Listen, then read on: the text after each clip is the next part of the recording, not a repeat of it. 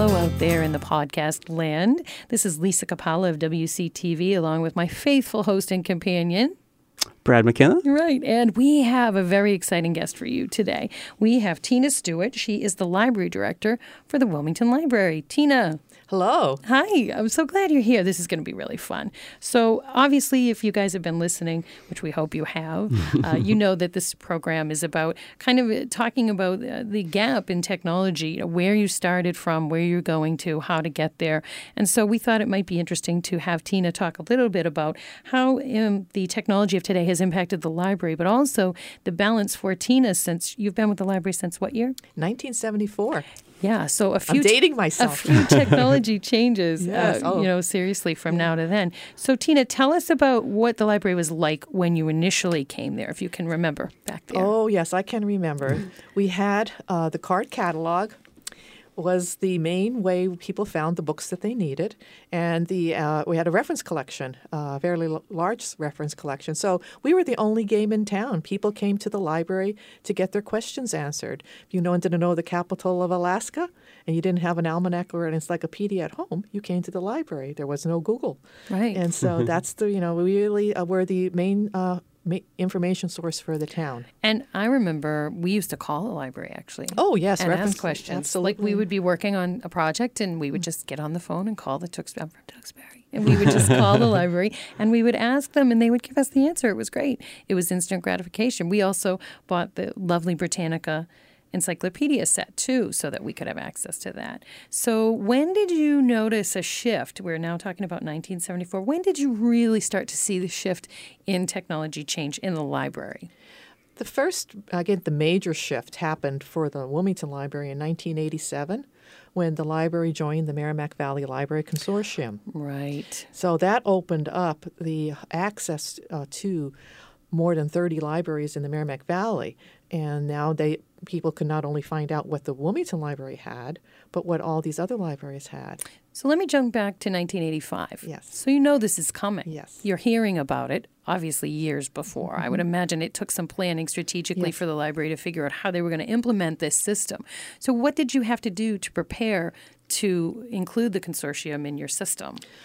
I wasn't director at the time, but it did include a, a, budget item at the town meeting. It was a fairly, at that time, substantial uh, commitment by the town to join the uh, library consortium. We weren't the first. There were uh, Andover and there were a few other libraries in the Merrimack Valley that began the Merrimack right. Valley Library Consortium, and every year, more a few more libraries would join. Now there's approximately 36 libraries in the network. But the, just to be clear, uh, access is not only to the Merrimack Valley that, that the that we have today. We have access to uh, to the whole world of of, of library collections all over the state and right. all over the country.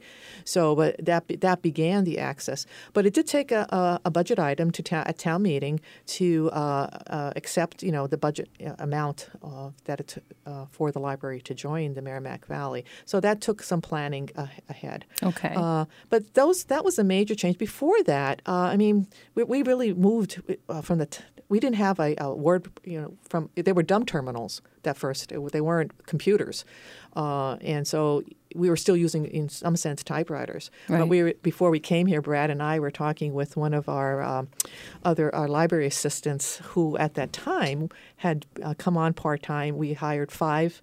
Uh, employees part time for who had to enter all the items from the shelf list into the database uh, so to before we can go live, so to right. speak. And uh, do you remember being nervous about it? No, absolutely excited. not. You excited. excited. Yeah. So, uh, and I was actually oh, over. I, I worked um, on that project and it was overseeing the implementation at the time. Uh, I wasn't director, but I did oversee the project with another librarian, um, supervising these part-time people, making sure everything was coordinated, and attending the meetings that you know, to, to as we went forward to going live. So no, it was it was an exciting time. I'm but, glad uh, you felt that yeah. way about it. But the, the other th- uh, changes, I think, just to point out, uh, we didn't we had like LPs.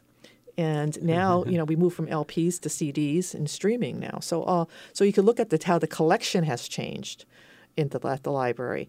Uh, we had um, cassette tapes. Now they're audiobooks and e-audiobooks. Right. So those, so you're seeing, you know, sort of uh, the the kinds of things that the library had in 1974, 87, and 2017 uh, are, have changed in terms of the technology that we're offering as a service. Right. So it's kind of well, technology has uh, given people more access to information, but it's also how the library's collection has changed. Right. So you're a technology embracer as a person. Oh, and that's great. Yes. That's great. I think being in the field has kept me a technology embracer. yeah, I think I think you almost have to be an yes. embracer of technology yes. to do what you guys do. Yeah it makes me anxious actually and that's why i'm glad to have brad and that's why we do this show because i think there is some trepidation for mm-hmm. some folks about mm-hmm how do I acclimate myself? What's going to happen to what I've always been used mm-hmm. to? Because there's that comfort level with mm-hmm. what you're comfortable with. Mm-hmm. So, how do you find in the library some of the senior population has adapted to the technology changes? And I know Brad has helped with that, but what have you seen in the trenches with the adaptation of now the library is different than it was when I came when I was in my 30s and 40s? Well, now people have,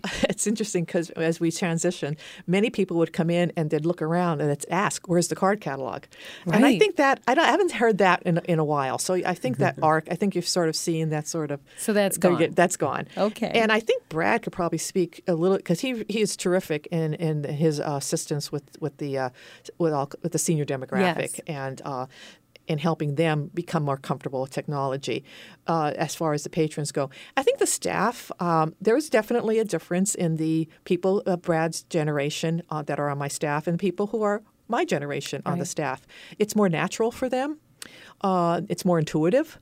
And uh, we're happy to have that mix because we can look to not only Brad, but we have other staff that are uh, have grown up with it. Right. And it's nice to have that. And I've learned so much from them. Right. And I think that's why I'm so I'm more comfortable because I have them right there. Isn't that nice? Just right there. The, the, the, little, the, little, walking encyclopedias. yeah. So, yeah, Brad, how has uh, Wilmington senior population embraced the technology change in the library, do you think? And in the world, too, because you're actually dealing with both when you have yeah. your clients will call. Right. Pretty well. I think that, um, uh, I guess, dovetailing on what Tina was saying about the collection, is they're coming to see tech help as a service that the library provides. So, like, they'll come in with their devices, or they'll come in for advice, or they'll come in with a specific technology problem. And we, I'm still doing what librarians have traditionally done is I'm not giving them the answer. I'm showing them how I get the answer, uh-huh. and that way they don't need me. I mean, it's kind of you know planned obsolescence. ironic, yeah. right? You know, it's like my ultimate goal. If I'm doing my job right, these people don't need me. Yes. And it, there's always going to be something because technology changes so quickly that you know I'm secure. I'm okay. Right. right. Um, and teach but, a man to right. fish. Though, exactly. Is, is exactly. So you get a lot of that. You get the like trepidation, of course. You get I get a lot of people that like feel like they should know more, and I, I, that's half of my job is uh, getting them to stop thinking that way. Is figuring out, letting them know that I struggle too with the changes. It's just natural because change is scary and, and it's not always going to be intuitive. And because technology is so diverse, it's, it could be anything. The way they put the way they word something, where they put a button. And so I try to tell them like, don't worry about it. I mean, just just do what you can do and then learn from what you make what mistakes you make. Right. And i feel like every time i get used to how a website is set up yeah. they change it and they, say we've enhanced it for you. And i want to say not really. Could you just leave it the way it is? Yeah. thank you. I know tina do you feel that way sometimes? So you're you, you're in technology all day mm-hmm. long when you're at work. What do you use at home that's different now than you used before? And how did you graduate to kind of moving from maybe you must have had a small terminal at home. We had the huge HP mm-hmm. monster that took up a whole desk and it needed its own fan because it was so hot. We started with that. So, what did your family begin with technology wise? Do you remember anything you used early on? I can remember getting our first uh, VHS. hey, hey. And we went to the video store. I thought that was big. That is big. Yeah. Sure. And then uh, we had a Mac computer. I think, that, and then we went to a, wow, uh, a Mac. A Mac. But, uh, and then we went to the Windows. I, I think I'm just going thinking back. Yeah, we had we, we kind of followed along with what was popular at the right. time, and just upgraded when there was something new coming out. Uh, we have um, we have a P, right now. I have a, a PC at home. We mm-hmm. have a mm-hmm. laptop, and I, I love my iPad. Uh, yeah. my, and a lot of people have notebooks or iPads. I like to travel with it. In fact, it's interesting. We um, my husband likes to read the newspaper in the morning on the iPad because he can enlarge the print. Hey. and it's uh, he prefers that to the print newspaper. So and it's it's great to you know read the Globe every morning. It's, you don't have to go out in the cold and get it. You just turn on your iPad. Right. So that has trans- and plus I when I bought of course the smartphone is was a big change for me. I mean Yes, I me too. remember when we took our flip phones into uh, the Radio Shack and said we would like to buy a smartphone. The young man looked at us. You said, "You still have one of those?" I know. And, I, uh, I still have one myself. I don't use it. but yeah. So that was a big thing. But that was a learn. I think I learned a lot by owning a smartphone. I came familiar, and that helped me in the library as people, you know, would come in, and you know, I think the de- more and more people now are have, have smartphones, Right. Uh, and I think there, were, there was a transition from people giving up their flip phone. Uh, and some people still have them, like you, and that's okay. But I think it's been helpful for me to learn the technology myself because uh, so many of our services now people can use their phones for. Mm-hmm. They can. We have apps for you know our, so many of our downloadable services. So when people ask about it, having my own phone helps me at least understand what they are asking to help them. So that has been helpful. Okay. Let me ask you your opinion on what I call the snowball of, tech, of technology. You said 1974 you came, Yeah. and then in 86 or so you entered the consortium. Have you noticed an exponential growth of technology like a snowball? Like you went from 74 to 86 with pretty much not really much of a change. Then boom, 1986 hits.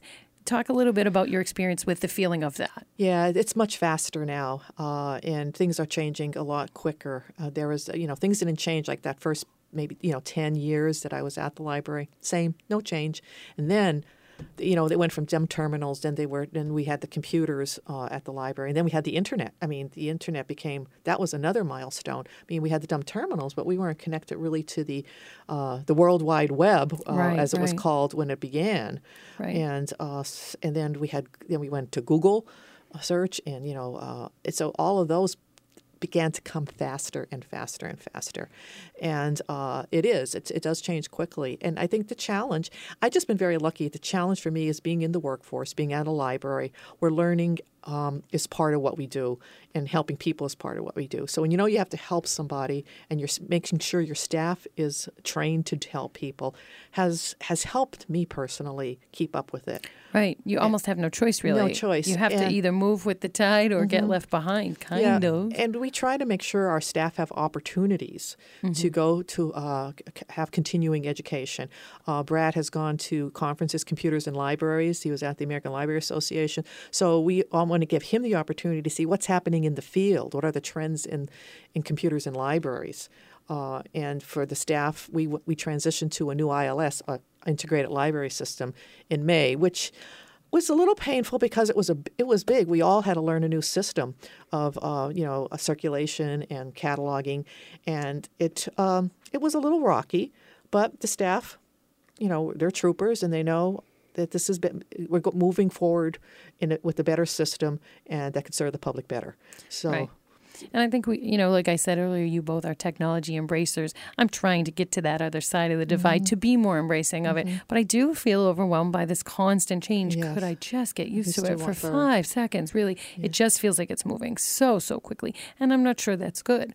What do you say to folks that say we don't really need a library now because we have all of this technology that you've told That- us about? I'm glad you asked it because it's a million dollar question. Yeah, and I I know waiting a lot of to lay it on you. Yeah, I know a lot of people in the, the audience are probably quest- have that same question. Right. And we do get that. Um, I think there's a couple ways to answer. The first is that the library has changed from the library, um, your grandma's library. And so we are a community space. Right. So many people come with their laptops, a place to come and just for quiet study. We are placed, you know, obviously with we do uh, a lot more programs, community programs. People come for book discussions. People come to learn for lectures, for uh, foreign affairs discussions. So I think we're a community place, and not just about, um, you know, finding information, but about peop- connecting people with each other. You're the bridge to the divide, really. You really are. And then there's the other side is that I, the other thing I was chatting with Brad on the way here is that the internet uh, is a wonderful uh, uh, resource. I mean, there's Right. lots of great information, but there's lots of bad information, wrong information on the. And I think our job is to you know caution people and to uh, learn how to be good consumers of information and not to uh, take uh, everything they see on the internet as true. Right. And I think the library plays an important role in in, in uh, helping people do that. Right. Don't you think, too, it's important to have the skills that back up the knowledge we're using? By that, I mean the youth of today. I love them all. They're wonderful.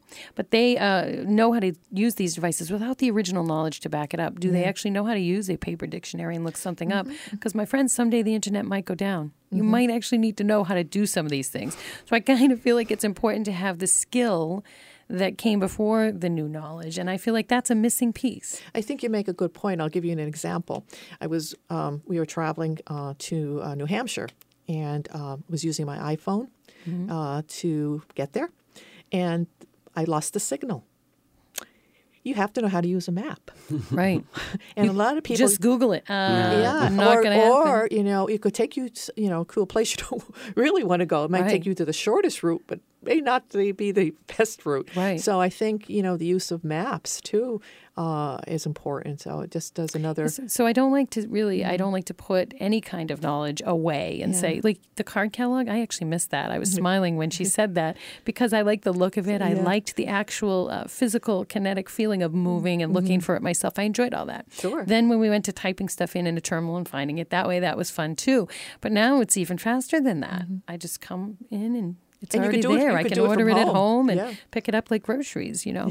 what other technology things do you think are going to be moving forward that the library is going to embrace and share with the community? What's coming up in the future, do you think? Anything good, new, exciting? Well, you just did this new thing that you were talking about. What did you say? You all had to learn the new system. Oh, the new that? system. Yeah, Yeah, that's tell us about that really a little more about what that really is.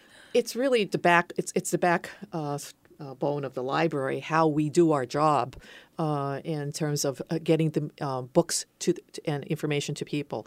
And it's how we share uh, with other libraries. Okay. So that whole system, it's, it's the integrated library system, ILS, and we went from an open source system to a proprietary system. And what's the difference between The those open two? source is. Uh, I'm going to let Brad answer that question. All right, Ben. Yeah, open source is uh, uh, any kind of software that's the code is freely available. So anybody who knows how to code can take this source and improve upon it. So with an open source, there's no proprietary information and no support.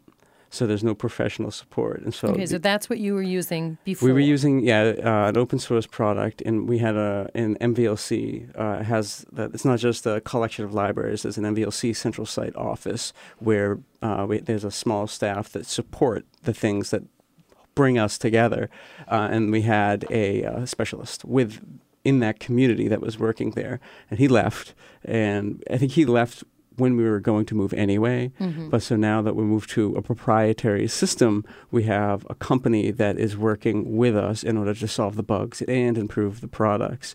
And I, I guess I'll explain a little more about the ILS. What ILS is Integrated Library System, and what the integrated part is is you have the OPAC, right, the Online Public Access Catalog, which is the direct descendant of the library, uh, li- the card catalog, and then you have history and personalization. So within the uh, ILS, you have a username, your library card, and you can request holds, you can uh, make lists, you can pay fines now, stuff like that. So it's more than we've moved away from even just a uh, card catalog to an uh, online catalog to everything at once. So like the hmm. con- you have all of the card catalogs in one place for each of the libraries. Okay. So everything is that's where the integrated hmm. comes So, in. so if I could make an analogy, it's kind of almost like the Amazon for libraries, Yeah. but without charging anything because everything is pretty much free, right? Mm-hmm. I mean, I think everything is still free. We'll knock on wood that it stays that Mm-hmm. way. Uh, but so I would go there as a clearinghouse then. I could go to that and I could reserve things. I could see what programs are there and then I can come and pick everything up. So it makes it easier on your end, but also from the consumer's end. Yeah, there's kind of direct interaction, so you don't need the librarian to look it up. You don't need to come into the library. You just make cer- make use of our services from home and do it. Of course, you would have to come and pick it up if it was a physical item. Right. But you can do so much at any time, and that's really what's opened it up. So the convenience factor. Yeah, for sure. Yeah. You don't think the library is ever going to be obsolete, Tina? You think there will come a day when we'll just say, you know, we don't really need that space? I hope not in my lifetime. I don't think so. I'm going to be honest with you. I don't think it's going to happen. I really yeah, don't. And I, I think that as, it, I will put a caveat: as long as libraries embrace the change and continue to stay relevant to their communities, and I think at our library we have. Yes.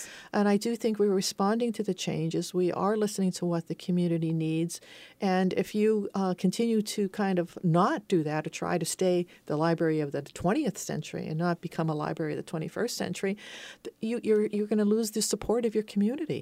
So Right. I do think you know it's up to the uh, the libraries to really embrace the change, Mm-hmm. Mm-hmm. and not only the change, but also you know what does your community really want and what do they need. So it's uh, that you have to continue to ask that question. Right. And I think that's why the marketing aspect of libraries is so much different mm-hmm. now than it was. And we'll mm-hmm. get someone from your office to come in and talk about the marketing piece.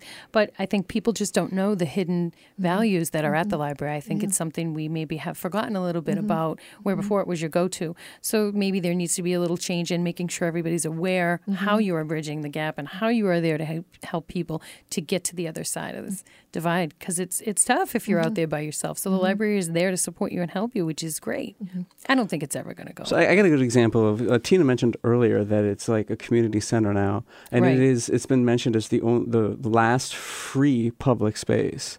Um, and I have, we have a program coming up in January, Girls Who Code, who is helping bridge the gender gap in the digital divide. And all that I'm doing is giving people a place to ho- to to have this class. And so the people are furthering their knowledge, and we're educating the next generation. And we're using the, the library as just a, a place instead of uh, a repository. Right, of you're the things. conduit for Yeah. the change, which is great. So, and I do think people probably aren't thinking of you that way, and and this is part of why we're doing this program to get the Mm-hmm. word out that there are plenty of ways to bridge that gap, to feel relevant, to stay relevant, and also to move forward to whatever is next. Mm-hmm. Because it seems like the library's on the cutting edge of whatever's going to be the up and coming thing. So, if we want to know, I think we should maybe talk to you guys a little more. Yeah. And now it's time for your technology tidbit, food for thought. So we were talking uh, a lot about card catalogs. So I went and did some research, and the first large-scale online catalog- catalogs were developed first in Ohio State University in 1975, and then the Dallas Public Library in 1978. Um, so that's when the shift started. So what do you do with the card catalogs that Yeah, exist, physical card catalogs that exist? Well, the Melrose Public Library has a really good idea. They're using their card catalog for a seed library. Oh. So you can check out, I'm using air quotes because you can't see it, Yeah. um, packets of seeds. And so you plant whatever, and then to, at the end of the season, you bring back seeds from what you planted. And so it's self perpetuating. That is It's creative. Yeah, it's pretty good. I like that. Well, I guess this brings us to the end of another exciting episode of Bridging the Digital Divide. Tina, this was your first podcast ever. Ah, yes, You I survived. Quite well. You survived another technology Yes, milestone yes. that There you, you have, go. you have survived. Anything final you'd like to tell folks today about bridging this gap and how they maybe can feel a little more comfortable? I think, you know, I would hope people would view uh, the library as a place to go for, again, technology help. And we are a technology center for the town. Right. Uh, and not only do we, you know, we have Brad's drop in tech help, he, they can book a, a session uh, with Brad, plus he uh, gives classes at the library. So there's a way, you know, that we feel that the library is a place to continue to bridge the digital divide Right. For anybody who wants to learn more. And that's whether you're uh, a novice or even if you're tech savvy and you want to know some more. Uh, we have tech lectures. So if you really want to get a little more advanced, uh, we have that as well. So I think we can help the beginner and we can help even the advanced person learn more. So it's uh, it's a it's a place to go. But visit us if you haven't been there in a Nice. while. And Brad, if folks are listening and they're not from Wilmington, which sorry you don't It's live in this great town, We'll- you you have a companion page. We do, yes. So, can you tell folks these- a little bit about that? So if you happen to be out of the area and you, you can't get by to visit us right away, you can look at Brad's companion page and that will help you. Yep. So we at uh, wilmlibrary.org slash BDD, Bridging the Digital Divide. I take the uh, cloud-hosted podcast that the WCTV posts on SoundCloud and collect all the uh, episodes so you can listen to it directly on the webpage. And there's also uh, a spot for feedback. So if you have a question uh, about something we've talked about or maybe a topic that you'd like to see us cover, you can submit that form and it goes to me and uh, we will we will check it out. Right. And he's not really selling himself like he should be here. There's a lot on that companion page. There's not just, you know, the, a synopsis of what we've talked about. He actually goes into more detail about some of the key points of what we've discussed. So if you didn't get enough, you can get even more. Further reading. By, going to the companion page. Well, thank you, Tina and Thank you, Brad. Lisa. always thank you. It was great to have you both. And uh, thank you guys for listening to Bridging the Digital Divide. I hope you're all getting across that bridge one step at a time. We will all get there eventually. And then as soon as we do, they'll move it, right? Right. Thanks for listening. We'll see you next time, or we'll hear you next time, or you'll hear us next time on Bridging the Digital Divide.